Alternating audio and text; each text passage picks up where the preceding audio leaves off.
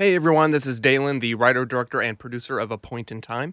I just wanted to do a quick shout out and thanks to everyone who helped me in creating this story. Big thanks to my wife Shelby, who kept encouraging me and pushing me as I got along and got through the process of making this podcast. A big thanks to my friends and family who helped critique and make sure the story was at where I wanted it to be. And big thanks to my cast, of course, who brought all these characters to life and were able to make this story a success. A big thanks to a man by the name of Tobin Shearer. He's the director of the African American Studies program at the University of Montana. I actually started this story as a project for his class during my senior year at UM, and he had such a profound effect on me in terms of how I want to tell stories, especially regarding our past, that I knew I wanted to continue this and make it something special. And I feel like we were able to do that. So big thanks to Tobin Shearer. But please, I hope you enjoy. Um, if you would be so kind, leave us a review and rating on Apple Podcasts to help us grow and expand and get it so that more people can hear this podcast. But without further ado, thanks again, and I hope you all enjoy.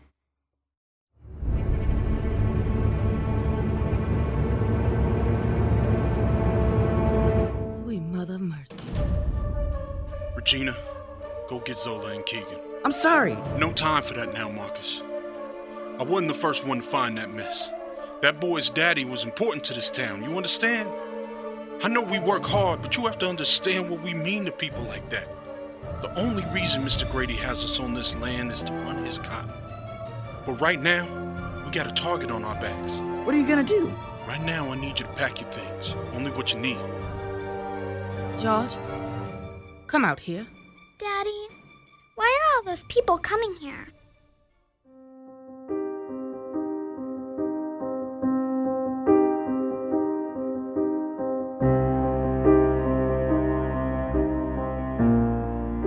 A Point in Time, Episode 1 Peonage.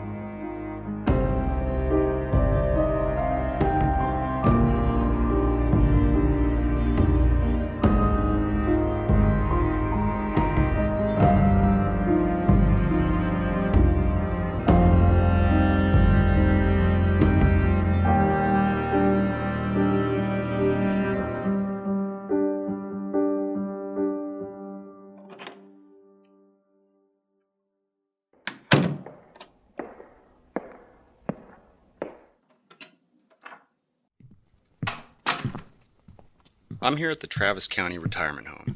Not as a resident, thank goodness. No, just visiting.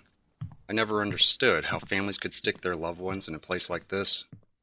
There are some I understand, dementia and all, but some, I don't know. Like last week when I was here, I met a woman, Miss Blair, I think it was. She was in great mental health, sharp as a tack. She just had trouble walking, so her family dumped her here. Or, like Roger, his eyesight got so bad he couldn't even drive anymore, so here he is. Or Nelson Grady. Seems like a smart-ass old man, but I'll get more into his case. The walls of the home are tinted white with faded yellow trim. Handrails line the walls to help residents walk through the building, and small flat TV screens filled most corners of the place. All playing the daily news or some midday basic cable TV show. The pale laminate floors, the only remnants of what it used to be back in the 1950s. Kind of like my grandma's kitchen, honestly. The front room splits left and right. To the right is a room full of old men and women playing chess, watching MASH. To the left is a hallway leading to the bedrooms, tall yellow doors facing each other on either side of the hallway. Directly forward is a wide desk with the receptionist. She's a red-headed woman with a ragged hoodie zipped over green scrubs. She had reading glasses strung around her neck and a pen clipped on the collar of her shirt. Hi, I'm here to speak with Nelson Grady. Is he available?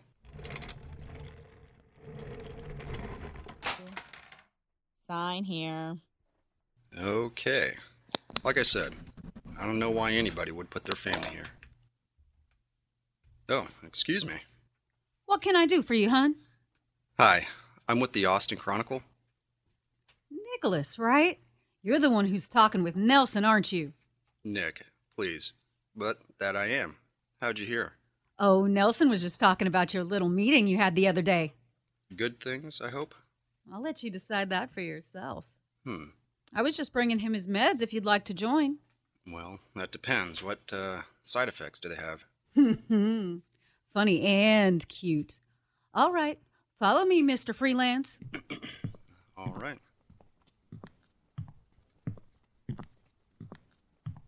Stay out here for a second. No worries. His room is small.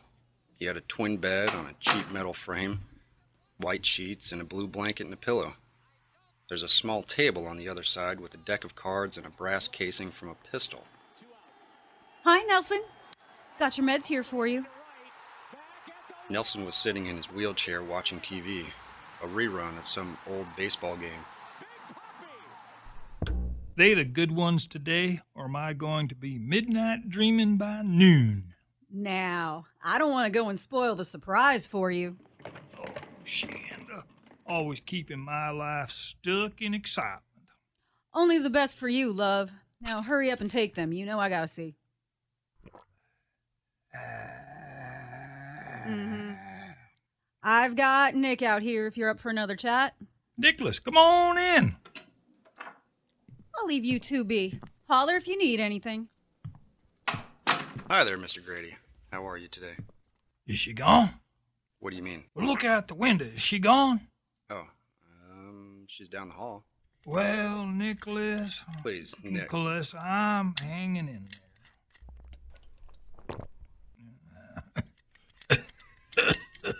A little early to be drinking, isn't it? there. Well, you know what they say. If you ain't drinking, then you ain't thinking. And if you ain't thinking, then you ain't drinking enough. Do they say that? Probably not, but I'll drink to it anyways. Have you always been much of a drinker, Mr. Grady? Well, you're a victim to your environment, right? I suppose so. Plus, it takes the edge off those pills they give me for my arthritis. And I didn't hear that. Shall we? Tell my life story or just play pocket pool? You know, I may have a drink after all.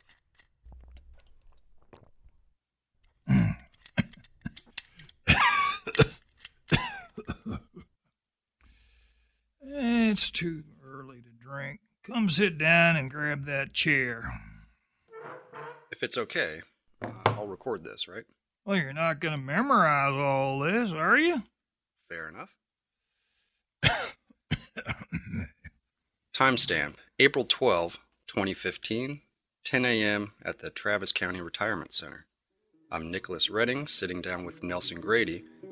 We didn't make it far last time. It was 1939. You were 12 years old. You were living on your family's farm outside Clarksdale, Mississippi. That was the summer that the Tompkins family moved on the farm.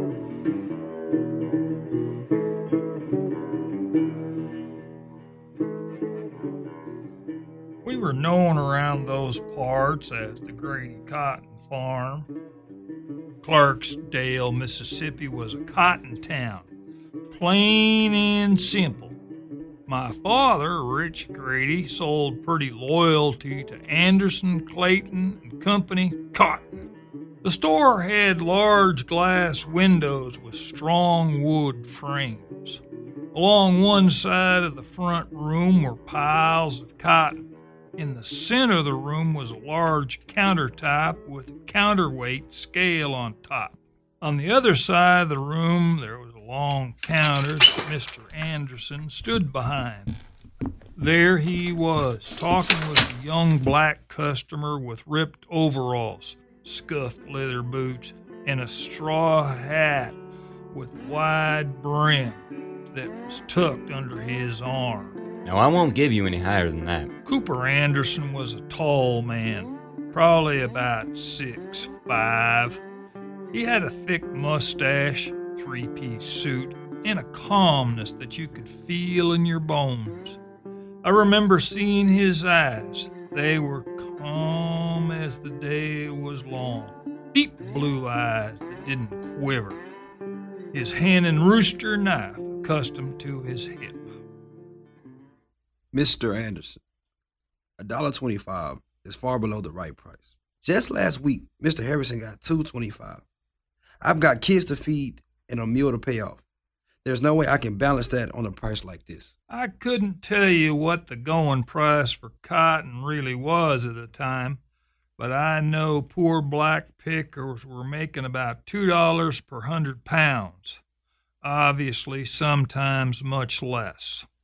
Well, I just don't see how that is my problem. Business is business, and this is my business, and I don't see you having any say in how I run it. You've got no right. My crop is just as good as anybody else's. It isn't your job to determine that now, is it? As far as I'm concerned, the value of your crop is as I see it, and I see it as a dollar twenty-five. Look at it. It's quality product. You can't sit there and tell me you know cotton and not recognize it. Now you listen here. You're new in town, so I'll give you that. But you got no sense coming in here and handling yourself like this in a white man's shop, boy. That is, unless you'd like me to have a word with some of my business associates. And I don't think they'd appreciate the way you're speaking to such a large provider of this side of town. Cooper leaned forward with the palms of his hands on the counter. His eyes never moved. What'll it be? They both just stood there for a second, silent. The black man looked down at his bag on the counter and snagged it quick before storming to the front door. Mr. Anderson just continued looking forward. Back door. The man froze with his hand on the handle before he turned around and walked to the back door. Rich, you bastard, how you doing? Well, I've got some product for you. Do you now? Let's take a look. You always do me good, Rich. You know the price. Thanks, Cooper. Much appreciated. Say, you got that new family moving onto your land, don't you? Yeah, the Tompkins. A husband, wife, a twin girl, and a boy. Come over from Alabama after the previous tenants ditched for the north. Up to Chicago, I'm sure. The Great Migration, or that's what's known as now, I think. Basically, you had herds of black farmers from the South moving north to find work in the factories. Funny what industrialization will drive a person to do. But hey, more power to 'em. give 'em a chance. Sure, it was still heavily segregated, but they had a chance. Factory work hadn't picked up in the South, and it wasn't like labor practices were becoming any more fair or legal for that matter. It all went shit once the Depression hit. Sharecroppers were stuck in the Delta with their debts. You can thank people like my father and Cooper Anderson for holding it over their heads. I can't remember what they called it. Peonage, I think it is. Peonage. It was slavery without being called slavery. You'd be surprised what leverage can do for a man or do to a man. Yeah, I heard the same thing happen to Dale on the far side of town. Guess he bought one of those picking machines to make up for it. Spending money he don't have. Spending money he doesn't have yet. It's the new age, Rich. Maybe you ought to catch up. Ha! I'll catch up when the economy stabilizes. Hey, with the war starting, we'll be in demand, demand, demand. Just wait until your number comes up. Flat feet, my friend. I'm going nowhere. Maybe your creaky floorboards have something to do with that. Very funny. Hey, I'm just saying. But the kid and I best be heading. I'll bring you by the load next week, Cooper. Dad, can I ask you something? What is it? Why did Mr. Anderson give that black man less money than you for his cotton? His cotton looked fine. It isn't about the cotton. It's about the principle. See, Negroes like that man need to know their place in the world, need to know who controls how things work around here. You work just as hard. You be careful what you're saying, Nelson. The Negro ain't like you and me. You'll be damned if you compare black to me. I'm sorry. They got a debt they owe, and they got to work it off. What about the Tompkins? Mr. Tompkins has a debt being transferred with him that he will owe me. But he hasn't worked on our land before. A man owes what a man owes. Mr. Tompkins knows his place to pay off his debt. If he can't pay it this year, he'll stay another and another after that. Back then, no white farm owner had to say anything to the law. Cheating happened every which way, and black sharecroppers had nothing to do about it. What were they going to do? Sue? No room in court but for a white man's verdict.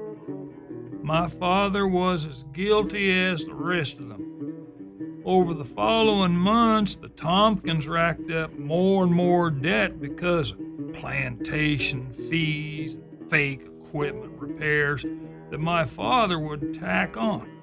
Soak 'em is what he did. Every landlord did it to their sharecroppers. It held the leverage over their head. Basically, held them in their place beyond their own will. It was basically a capitalized form of slavery. Nothing they could really do about it.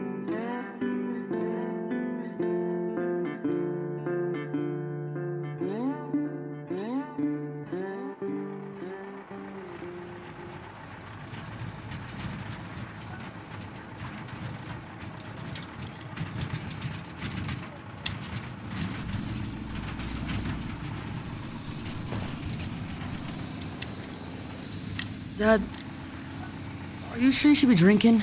Mind your business, Nelson. Where are we going, anyways? Going to pay a visit to the Tompkins. Why do I have to go? Because you gotta learn, Nelson. You gotta learn. He looked at me, looked back at the windshield, took a swig, and just kept driving down the rutted out road. We pulled up to the shack, and everyone was outside already. Their shack couldn't have been much bigger than a garden shed. The three kids shared a bed, and Mr. and Mrs. Tompkins slept on the floor. Most of the windows were broken, covered loosely with pieces of cloth. The roof was layered with rotting moss covered shingles, and the walls were made of what looked like scrap wood. The whole place was heated with one small wood stove that Mrs. Tompkins used to cook and boil water for bathing and doing laundry. Regina? Mr. Grady? Regina Tompkins was on the front porch running some clothes over a washboard humming some blues. She was a pretty woman. She had a real natural beauty to her. Her hair was short with curls, though she had it up most of the time. She had a sturdy body, built to be a strong woman, a powerful woman, and she lived up to it later in life. Their younger twins, Zola and Keegan, were running around the front yard playing tag. Come to see your husband's progress on tilling. They've been working hard. I can tell you that much. We'll just see about that. Mind calling them up for me? George, Mr. Grady is here to talk with you. They were both covered in dirt and sweat as they worked under the sun. Humidity was so bad it felt like you constantly had a layer of sweat and moisture over your whole body. You had to be careful because in conditions like that, people were known to collapse and die in the middle of the field. Why don't you take the mule to the stable, Marcus?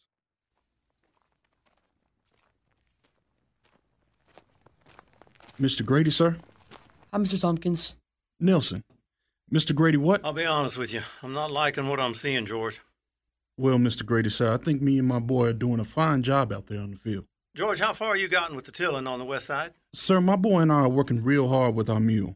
I figure by next Friday we can have most of it done. George, you know I need it done by Wednesday. I know, Mr. Grady, I know. And we will do our best. I can have the twins help. Isn't that right, twins? They can keep up just as good as their brother. You know damn well that isn't enough, George. I told you. I'm sorry, Mr. Grady. We'll go as fast. You'll have to rent my tractor. I can't afford that, sir. I'm lucky to even have the mule. George, I don't want to hear it. It'll be tacked on to your debt. Mr. Grady?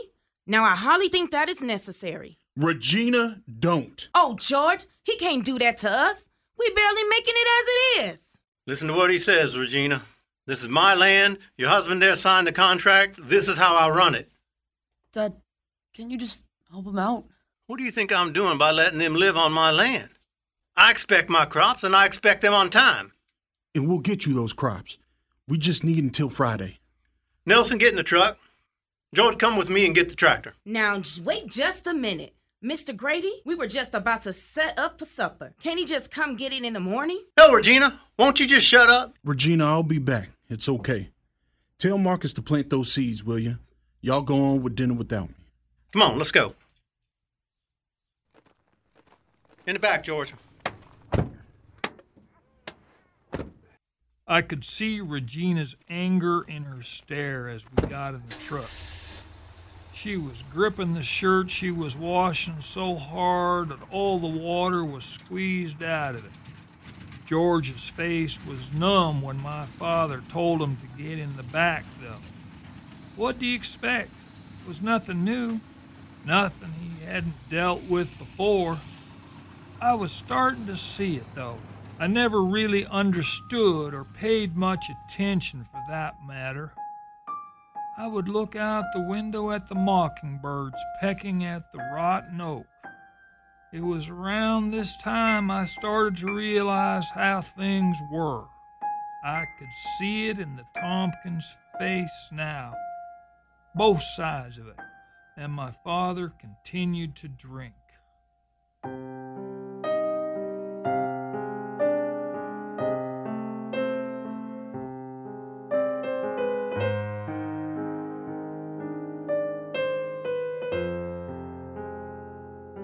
My parents went through a lot in the beginning of their marriage. They originally lived closer to Birmingham, Alabama. My mother didn't do much, stuck at home mostly. My father worked in a leather shop, pressing sheaths for knives and leather aprons for butchers. They ended up moving to Clarksdale after my grandfather got sick. My mother was reluctant but my father had a brand of loyalty to his family. The plantation was a slave plantation way back in the day when my family founded it. Can't say it's something I like to mention a lot. The Depression hit and they struggled, but the place was fairly self sufficient with some livestock and plenty of vegetables. Once my grandfather passed away, my father spiraled. It only got worse when my mother had a miscarriage with their first child. He spent his nights drinking, he spent his days drinking, even more. My mother was complacent. She didn't have anywhere else to go. It wasn't long after that I was born. But with a new face in the family, old habits didn't quite seem to die like my mother had hoped. But with all my father's ignorance, racist and otherwise, it made an impression. Mine just happened to be different than the other kids in the area.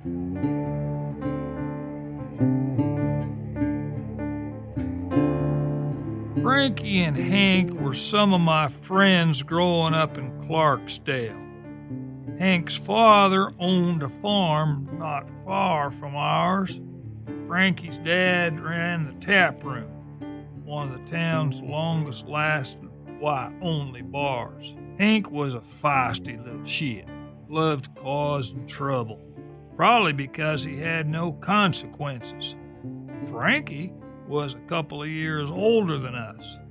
Kids his age treated him pretty awful, mostly 'cause he was a little slower than the rest of us. Hank wasn't any better, but Frankie had kind of idolized him for the way he treated black folk. Hank just seemed to have racism in his bones. Frankie seemed to get it from his insecurities someone to put himself over. The insecurity of the white man. Yes, there must be some truth to it. You know, I remember this specific day we were walking along the dirt road that went by our largest pasture. We were kicking rocks, shooting birds with our BB gun stuff most kids did around when they were nothing better to do.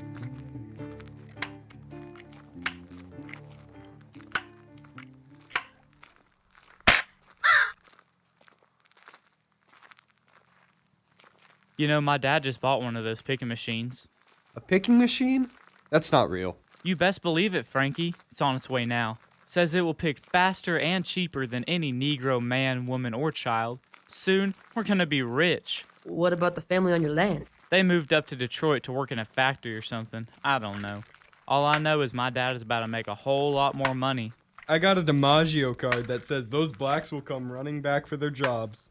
Why wouldn't your dad let them back on their farm? Dad says they lost their place in our town. Says if they come back, we'll run them out. You ain't running anybody out of anywhere with aim like that, Frankie. No way you could shoot anybody, Frankie. Who says? It doesn't take any guts to shoot a black man. Once my dad shot one who wouldn't leave the porch in front of his bar. Kept on refusing, so my dad pulled out his pistol and shot him in the thigh. You're lying. No, I swear. Left a hole in his leg and everything. He bled all over. Like that bird you just missed? Whatever, Hank. Crybaby. Why wouldn't your dad just let him sit there? He wasn't inside the bar, so why did it matter? Made my daddy look bad. No one wants a Negro sitting in front of their bar. Not good for business. It drives away all the good customers. Hey, Nelson, are those your new croppers out there? Yeah, that's Mr. Tompkins and his son. Bet you can't hit his mule, Frankie. Yeah, right. Watch this. Guys, come on. That's stupid. Take the shot, Frankie. It's not that far. Shut up. Let me concentrate.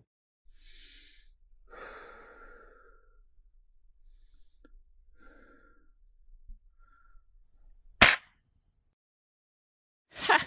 What'd I tell you? Knew you were gonna miss. Shut up. Not like you could do any better. Step aside. Watch this.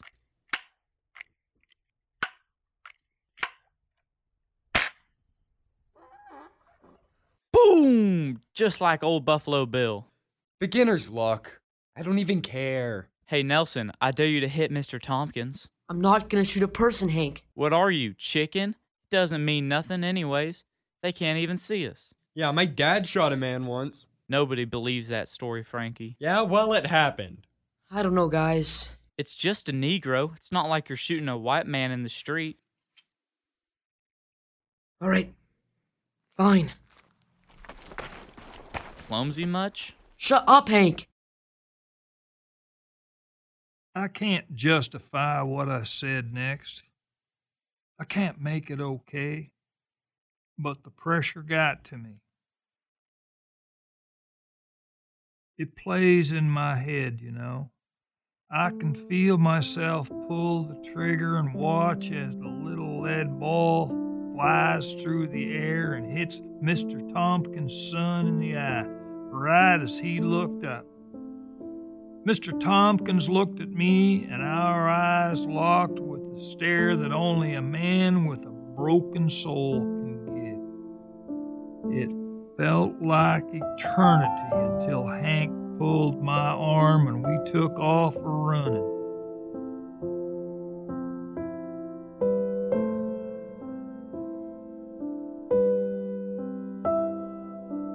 It was a couple of days later, and I was walking down the same road. I could see the marks on the embankment that I made when I slipped on the rocks. I covered them up because I was afraid of getting in trouble with my father. I kept walking down the road until I came across the church that the Tompkins attended. They were part of the African Methodist Episcopal Church. Black church in the South was a powerful thing. It was a place of worship, gathering, organizing, and politicizing. Everywhere you went, the black church just had about the largest role in black social political culture. My father was a fair weather Christian, always pulled that card from the deck when it fit in his hand, usually when he did anything wrong. The Tompkins, on the other hand, were as dedicated as their faith as they were to the color of their skin.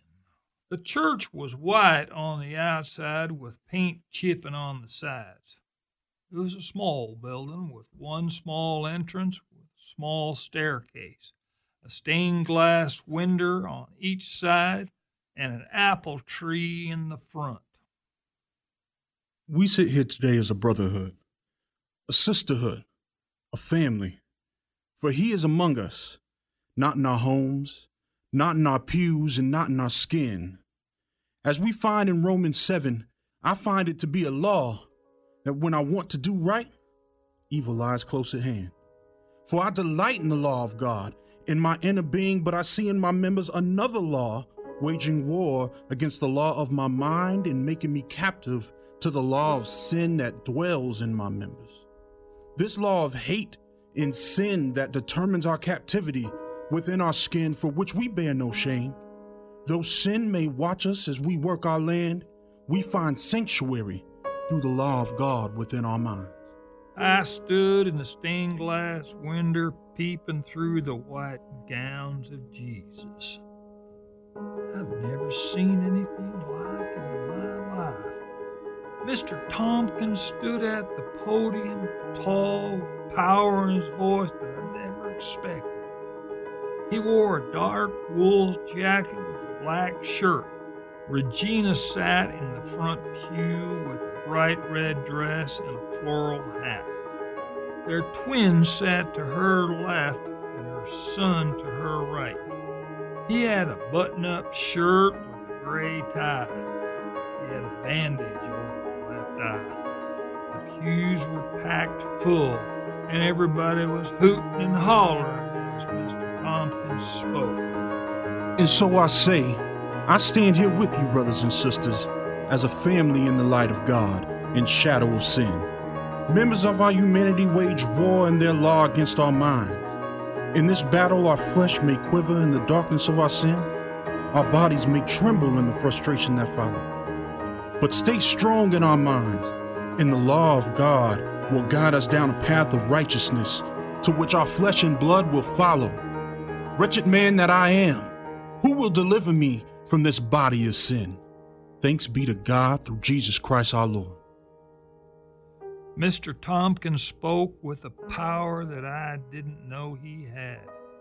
He stood with his back straight, his chest out, his chin up, his eyes full. His words consumed the church and the people in it.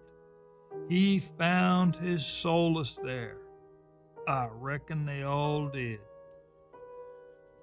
Now, as you all know, my son, Marcus, was targeted. He was in the eye of the devil, the eye of some boys whose flesh was corrupted, whose minds were guided in the wrong direction. I'm angry. I'm hurt. I'm confused, as is my son. But do not find it a reason to waver. Do not find it a reason to let sin invade your mind. Do not find it a reason to lose your faith.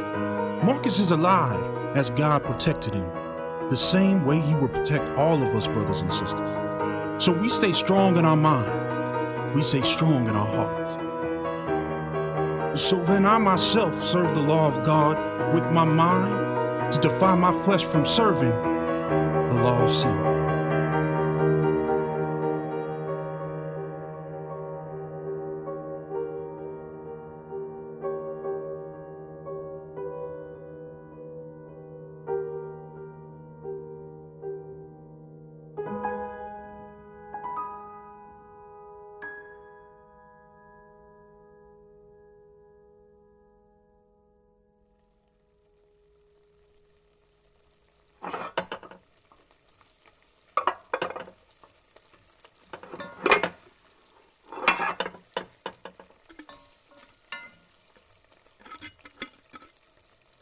Sure smells good, baby. Oh, please. It ain't nothing special. Hey, did you hear what Leo was yapping about today after services? You were listening to Leo again? You know he ain't got no sense in his head. Well, hear me out. It made a lot of sense. I'm listening. Bronzeville. Bronzeville? Yeah, Bronzeville. It's in the south side of Chicago, I think. It's booming. That's what Leo said, at least. Said his cousin lives up there. Said there's a whole community of black folk that is thriving. Marcus could even go to college. College? Wouldn't that be something? How will we even get up there, George? Well, if Marcus and I can pick up the pace, maybe if we all pull together, we could sell off some stuff and buy ourselves a truck. We have enough in savings and there's going to be a good yield this season. You really think we could manage? I think so. Just think school for the kids, community organizing, work. I know I've heard you talking about that NAACP group. Well, of course I have. They are doing something. You could too, Regina. You could too. When the time comes, I'll be ready. I know you will. Kids, time to wash up for dinner. Marcus, will you finish setting the table, hon? No problem, Ma. How's your eye feeling, Marcus? That's okay. Doesn't hurt as much. Still dark? Yeah, mostly. I can see shadows, but nothing else really. Damn those boys. We know who's done it. George, you said you saw it. What do you want me to do, Regina? You want me to go to Mr. Grady? Tell him that his son shot our boy in the eye? No, but we can't go to the authorities. They can do something. What? And lose our spot on the farm? The law would look the other way and Mr. Grady would sink his teeth into us until we bled out. That's how it works. No, we will work and save so that one day we can leave. And I'll keep working. I can still help. That's right. Marcus is a strong kid. Kids, time for dinner. Marcus, will you go get them, please? Kids! No, Jeffrey! Jeffrey, you named the chicken? He's our pet. Yeah, Is he wearing a hat? yeah, he likes when we dress him up. I can hardly believe that. Yeah, it's his favorite. Kids, you know you can't bring chickens in the house. But Mama, he's our pet. I got him, I got him. Don't hurt him. Kids, listen to your mother and sit down for dinner. I'll go put him in the coop. Ah, Zola. Wait for your father to come back and say grace. But Mama, I'm hungry. Well, if you were so hungry, then maybe you should have eaten your chicken. No! Nobody will be eating Jeffrey. Besides, I don't think I could now that he has a name. Why did you name him Jeffrey? Because he looks like a Jeffrey. George, come sit down. Oh, Mr. Grady. Regina, Mr. Grady just come by to get his tractor. This late? is that a problem? No. We were just sitting down for supper. Mr. Grady, have you been drinking? Mind your business, Regina. He was just coming in to grab some grease. The Baron's been locking up a little bit. What happened to your boy there? Oh, it was nothing. That right, boy? It was just an accident while we were working. Now, Marcus can speak for himself, George. Tell me what happened. It was Nelson. You want to reword that? My hearing could be going bad, but I think I heard you say it was my son. No, you just misunderstood. Boy, look at me and tell me what you said. It was an accident. I slipped and a branch poked him in the eye. It was nothing. Branch poked you in the eye? Huh. All right. Here's the grease. Best get you a dinner now. George, sit down. Marcus, what did I tell you? You shouldn't have said anything. I'm sorry. George, he was scared. We can't afford to get pushed off this farm. We can't afford a raise in rent or any extra fees or any excuses. Mr. Grady may have to make it hard for us to live. Why can't we just go north like everyone else? Is that what you want me to do, Marcus? You want me to leave and work while you struggle here? That's not what he meant, George. We've got to stay, Marcus. We've got to stay. I wish we could just get away from it. It isn't that easy, Marcus. We can't just up and leave. We've got to work. We've got to stick together. This means you've got to leave that boy Nelson and his friends alone. Stay strong, Marcus. Keep your back straight, say your prayers, and hold your faith. Everyone take hands.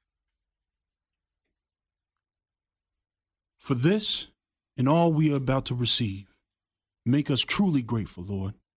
Through Jesus Christ we pray. Amen. Amen. Good. Now everyone eat. It's getting cold. Marcus, don't forget to clean up those branches down the road tomorrow morning. We're going to need them for burning in a few weeks. All right.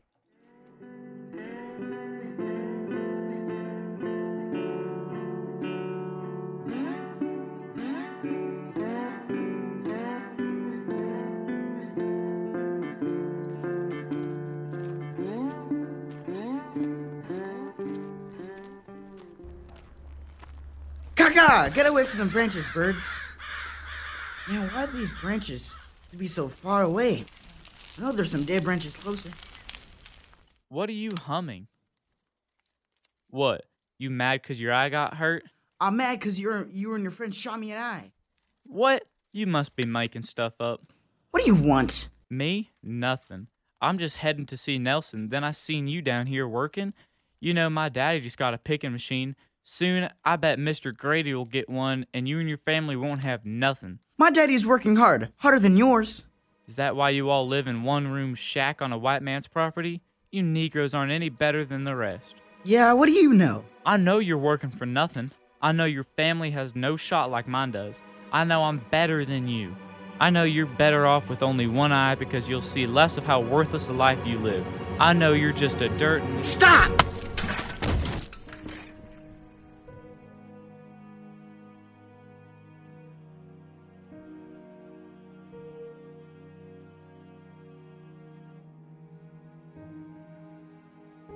It was a few days after I was at the church that everything kind of spiraled. I was with my father down at the tap room, the bar owned by Tom Martin, Frankie's father. It was just before evening. We went there plenty often. All the men would sit around, loud mouth and passing the whiskey till the bottle was empty. Then they'd pull another one from the bottom shelf. I would always sit at the end of the bar with a glass of milk, just listening. Hit me with another, Tom. I'm cutting you off, Carl, you drunk bastard. Come on. You don't gotta be like that, Tom. Just a little more for the road. What do you say? You got that money for your tab like we were talking about last week? Oh, buddy. You know I'm good for it. Yeah. No, sorry, Carl. Rich! Rich! Oh, you're a good man, Rich. What do you say we catch up over a drink? You're buying. Carl, don't you have a tab you should be paying? That's what I keep telling him. Oh, screw you guys. What'll it be, Rich? Double whiskey on the rocks. Milk for the boy. Hey, Nelson, coming your way. You know, as racist that man was, I couldn't help but like him. He always treated me better than my father ever did. How you doing, Rich? Word has it you've been having some troubles at the house. Oh, shit, yeah. The support beam in the shed gave way. Termites. Nah, what I heard. Carl, shut up. Oh, hell, Tom. Not like anything will happen to him. Word has it, Rich. that Nelson over there shot that black boy on your farm. Now, where'd you hear that, Carl? That's enough. Uh, how about another drink on the house? See, the other day I overheard Tom and his boy talking. Dale? Christ, you okay? They did it! They did it! Dale, you're spilling whiskey everywhere. Sit down. There's a stool right there. Ah, damn it. For God's sake, what happened, Dale? You want to know what happened? You want to know what fucking happened, Rick? I'll tell you what happened. Hey, get, get off, get off. Dale, tell us what's got you barging in like this. Sit down. Hank is dead. I found his body on your property, Rich. Oh, shit. What are you saying? Ah, damn it, Rich. I found him on your land. Someone murdered my boy on your land. Where'd you find him, Dale? In a ditch. On the long dirt road. Next to the north pasture. Someone covered his bike with some shrubs. I, I went to pick it up and. Oh, not on my boots. Ah, what'd you do that for? Shut up, Carl. Who did it? Rich. Who killed my boy? What do you think? I had something to do with it? He was on your land, Rich. Doesn't make me a guilty man. Who killed my boy, goddammit? I don't know. Hank is, is dead? Nelson. Damn! Who did it, Nelson? You know, goddammit. Tell me who killed my boy. Don't. Who did it? Nelson, tell me. I don't know. Dale, get off my boy. Nelson, run home. But don't make me tell you again, or I'll be the one slapping you. Leave. You know, Dale, I bet I would tell you whose it was. Shut up, Carl. No, no, listen. You know, uh, your boy was down there on the road shooting at those Negroes on Rich's farm. The boy got hit in the eye. Isn't that right, Richie? Shut up, Carl. I need them working. No. What are you saying, Carl? Well, who's to say the boy's daddy didn't want a little revenge, per se? Fuck, Carl. It's true, Dale. You knew about this, Rich? Of course I knew, Dale. Frankie wouldn't shut up about it. I need them working on my farm. Need them working? Need them working on your farm? I need them dead. He killed my boy. We gonna kill us a Negro. Everyone in here, listen up. Dale! Tom, get your Winchester. Already ahead of you. I don't know how many of you have been listening since I got in here, but my boy is dead. I found him buried under a pile of branches. Now, I don't know about you boys, but I know about some niggers that are behind this. And I plan on burning them to the ground. We gotta protect our kin, protect our people. I'm gonna kill me the nigger that killed my boy. As for the rest of them, it's time for a message.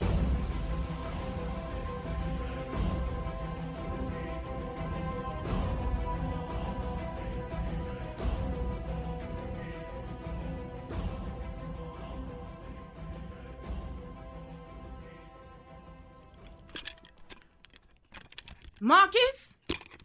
Marcus, come out front. Boy, Marcus. Baby, baby, what are you going on about? I sent them up to the north pasture. Forgot my hoe up that way. I need some more scrap woods for the kindling. Think you can fetch me some, darling? Well, I reckon I can do that. Gonna cost you, though. Oh, is that so? Afraid so, my love. Well, go fetch me that wood I asked so kindly. Perhaps we can take a trip to the creek later this eve. Say no more. I'm on my way. Just let me grab the mule right quick. Dale was about to go on a bend. Rampage that town never seen before. He'd already lost his wife. Hank was all he had. It was two days after Hank was murdered that Dale found his body. Wasn't but a couple hours after that that George came upon it. Dale just hadn't gotten at him yet.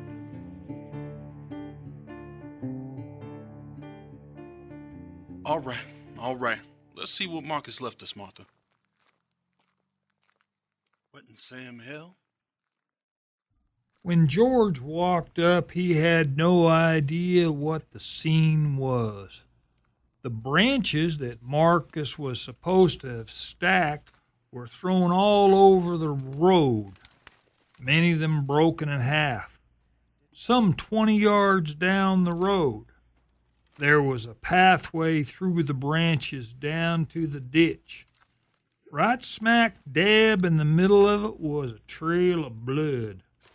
He could see Marcus out in the north pasture, walking with his hoe. What happened here? Well, as George made his way down to the ditch, he saw a kid's bicycle laying on top of some other branches. Just a few feet from the bike was a puddle of blood. Christ Almighty. That's Nelson's friend's bike. George looked up at Marcus, who stood still in the north field, looking back.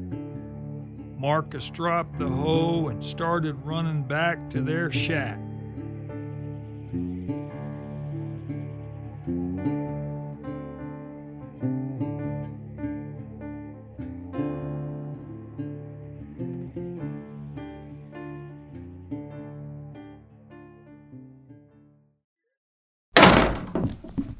George, what has gotten into you? Marcus! Where you at? Marcus! George, why are you yelling? Marcus isn't back yet. Seriously now, what has gotten into you? Marcus! God damn it! Where's Zola and Keegan? George! Regina, where are the kids? You, come here. George, calm down. Boy, what did you do? I didn't do anything. I saw what was down there. You tell the truth. For the love of God, tell the truth. George, what's going on? God damn it, Regina, get the twins. George, you best to tell me what the hell is going on. I didn't mean to do it. Do what, Marcus? It was an accident. You need to tell your mother and father, baby. Tell us what happened. I was cleaning up some branches next to the road like Pa asked. I was just working, and one of Nelson's friends came up, and he kept saying mean things to me uh, about all of us. I wasn't doing nothing, just working, trying to clean up branches like Pa asked me to. Kept talking and yelling, being so mean. I got so angry, he wouldn't stop. Marcus, what did you do? Did something happen to that boy? Did you do something to him? I didn't mean to. Tell me why I found that there bicycle with blood next to it in the ditch. I, I don't know, I picked up a rock and threw it, and he fell down. I, I didn't mean to hit him. He just made me so mad he wouldn't stop. Sweet mother of mercy. Regina, go get Zola and Keegan. I'm sorry. No time for that now, Marcus. I wasn't the first one to find that mess. That boy's daddy was important to this town, you understand? I know we work hard, but you have to understand what we mean to people like that. The only reason Mr. Grady has us on this land is to run his cotton. But right now, we got a target on our backs. What are you gonna do? Right now, I need you to pack your things. Only what you need. George, come out here. Daddy, why are all those people coming here?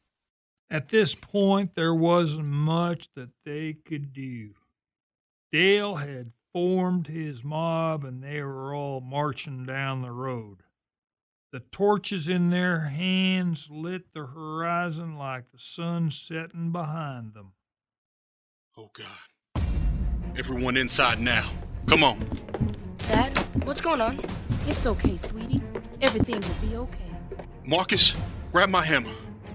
Here you go, Dad. Grab as much as you can and get under the floor. I'm going to seal it back up once you get under. You hear me? Are we putting our stuff under? I'm gonna tell them all that you left. Going to your aunt's place. They'll think you packed up everything and left. Daddy, where will you go? I have to stay out here, baby. George. Gina, we don't have a choice. Dad! George, what are we going to do? Go get down. If they set it on fire, kick the back out and run. Run as fast as you can. Marcus, get them to the creek and take it south. You understand, son? I love you all. Come out! We're gonna burn it down! There was a mob of some 20 white men. Some of them even brought their kids. Carl, Tom, Dale led the pack. My father stood behind the angry crowd as they threw their torches around the dry wood shack, catching the remaining small patches of grass in the mud on fire. They chanted, yelled. Some were there to get a man hanged. Some were there just to cause chaos. But Dale was there to leave a message. What? What, God damn it! You, George? Yes, sir. You ever met my son, George? I cannot say that I have, no. I see. So you got no idea why my boy's body, my boy's dead body, turned up under a pile of branches up the roadway, do you? I'm sorry to hear that, sir. But I don't know what you're talking about. Sorry to hear that. Sorry to hear that. Oh, George, George, George. You see this rifle here, George? Yes, sir. See how the butt of this here rifle is plated in metal? Yes, I do. Any idea why that is? I can't. Oh! So that way, when I hit people like you with it, I don't get nigger blood soaked into the wood. Oh, get up. Where's your family, George? Huh? Gone. They left three days ago. Is that so? Hear that, boy? George here says his family gone on a little family reunion. Believe that. Just in time to miss our little party here. Now, George, I know you're a nigger, but don't go make yourself a lying nigger now. I don't know what you're talking about. They ain't here. Oh, I think you do. No. No! George, no! Now, I know it wasn't all of you that killed my boy, but don't think that doesn't make you guilty. Leave him out of this. I'm the man you want. They ain't done nothing, goddamn it. Let go of him. He done nothing wrong. Bring me the boy. No, no, no, Marcus! Mama! Come here, boy. Quit your crying and look at me. Look at me. Hmm. I see. You don't touch my boy. He ain't done nothing. Oh, on the contrary. I think we both know how much he has to do with this. I'm sorry. Yeah, well, I'm not.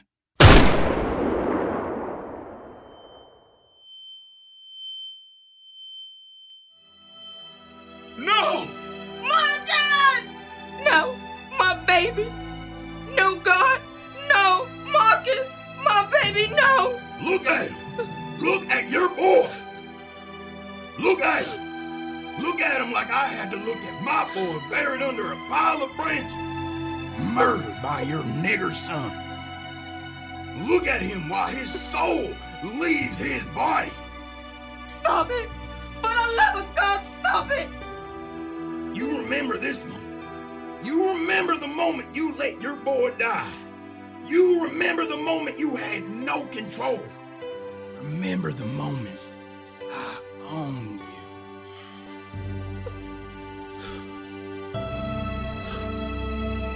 No man owns me. Hmm.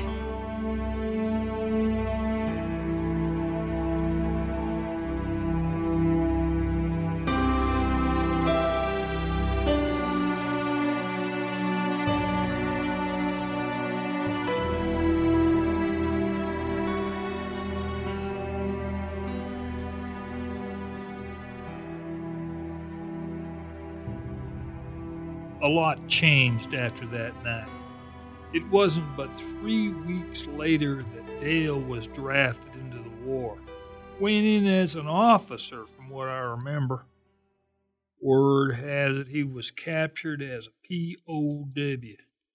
Never heard if he made it out alive. As for the Grady household, well, tensions were so high between my father and his sharecroppers that it got the best of his marriage finally. Shocking, it wasn't the alcohol. Huh. Wasn't but a month later that my mother and I moved in with my aunt in Austin, Texas. Of course, it was a smaller town at the time. My father died of a stroke, of all things. Bastard lived until he was 85. Can you believe it? The farm was auctioned off to some rich guy from New Orleans. Turned it into a home of a carnival. Never did get around to attending it. Well, as for the Tompkins, well, they moved on. Regina, you got everything loaded in the bed? Yeah, I think so. Kids, you have everything packed? Kids, you know we can't keep this chicken. We had to leave everything to Mr. Grady so we could get this truck. But he's our pet. Zola, listen to your father. We are going to start a new life. One that is safe for you two. One where we can make real money, live in a real house, and maybe even get us a dog. A dog? Maybe, but you have to behave. Anyways, we can't have a dog in the house if we have a chicken too. Plus, you don't want to take him away from his chick friends, do you? No. All right then. Go put him with the others and climb in. You ready? God willing, He'll guide us. I know he will. I know. Where is it again? The south side of Chicago. Call it Bronzeville. Ever think you'll leave this place? No, not at this cost at least. Don't you think we could have done more? Could have gotten out sooner?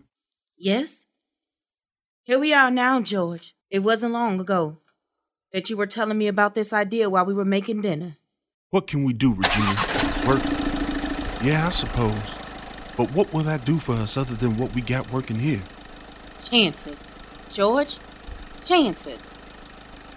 You will have new work, a new life, a new goal. As for me, I'm going to join that NAACP group. You know, the one that helps people like us against the law. Ain't no way I'm going to let what happened to Marcus go on any longer. Remember what I said. It's time, George. You two ready? Let's go. Marcus, you okay, sweetie? I'm good, Ma. I'm good. I remember watching them as they drove by our house. George was driving their rusty old truck. The bed had a topper over it. They drove past the house, dodging potholes. I watched as they drove away. Inside the bed were a few belongings, but sitting up against the back was Marcus, eyes covered by bandages. Dale's bullet hit his eye and went out his cheek. He'd lived the rest of his life blind, but ended up being a successful community figure with the church in Bronzeville. Did you ever see Marcus again? Once. Only once. When my father died, I went to Chicago to find him. It was Sunday, so he was at his service. And? I stood at the back of the pews, peering down the aisle. I'd never seen anything like it in my life. Marcus stood up at that podium, tall, with a power in his voice that I hadn't heard since I peered through that church window and saw his daddy speaking in their community church so many years previous. He wore a dark wool jacket with a black shirt, just like his father, except he had dark sunglasses over his eyes. Regina sat in the front pew with a bright red dress and a floral hat. Her hair had become a weathered gray, but she still sat straight. The twins sat to her left and right. The pews behind them were packed full. Men and women stood again the walls to hear him speak. Truth must be spoken in love. Like Jesus, we're called to be people full of grace and truth. Our culture must know us as truth tellers, but we must be truth tellers with tears. For it's not we who are the victims, but they. They're the ones who enslaved to sin. They're the ones whose minds are darkened. And they're the ones whose eyes are blinded. When we interact with our enemies, it must not be out of hate or spite, but out of love and compassion.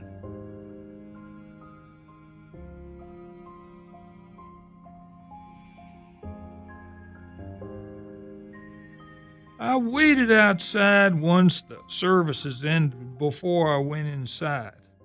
In the back corner, there was a door that opened up into a small office. Come on in. The door's unlocked.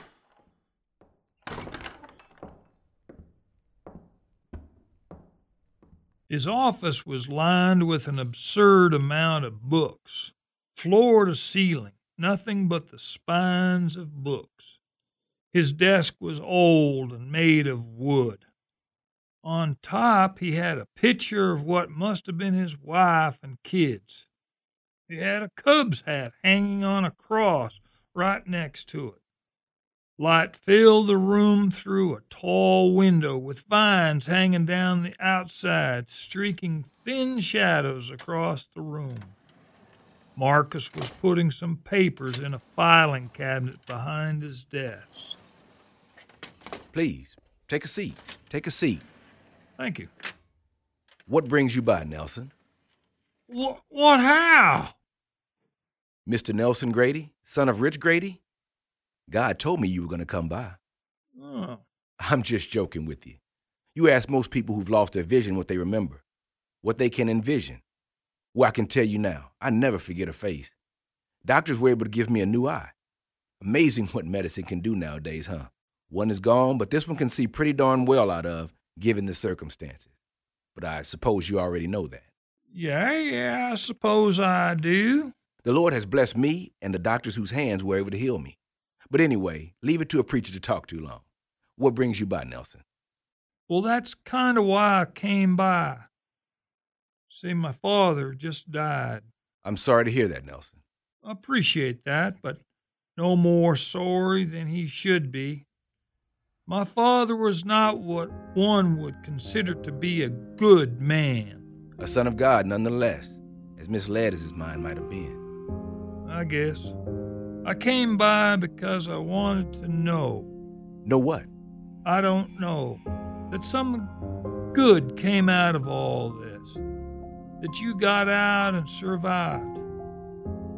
I don't know, Marcus. I just needed to see what happened to you. Closure. You know, I've been through two wars, seen things no man should ever have to bear, and somehow, somehow I came out clean. I went through so much shit, so much filth and pain, tears and blood, so much blood. I came home and it's just everywhere. You know, when I was in Korea, we had a major that would request black soldiers because he was more willing to risk their lives than ours. You know what I said when he told me that was my task force was being relocated? Nothing. I left, and not a single one of those boys made it out of that mission alive. And then what? Flag goes up. I go home. A week later, it's all the same. Did you ever hear what my father used to say? What's that? I find it to be a law that when I want to do right, evil lies close at hand. For I delight in the law of God, in my inner being. But I see in my members another law waging war against the law of the mind and making me captive to the law of sin that dwells in my members. Stay strong in your mind, Nelson. It's all we can do. Sin will be near, and when we waver in our minds, that's when our flesh succumbs to that law of sin. How did you get here? After all that happened, after Frankie's dad, how are you like? There's nowhere to look but forward. We will learn, we will educate, and we will remember, but we must not repeat. Now, I don't know about you, but for one, I'm looking forward to a better tomorrow. And so that's what he did, day after day. We talked for a bit. He explained to me everything that happened that night and thereafter. And you damn well believe it. He's still there in Chicago, speaking the Lord's word. Cheers. And all me.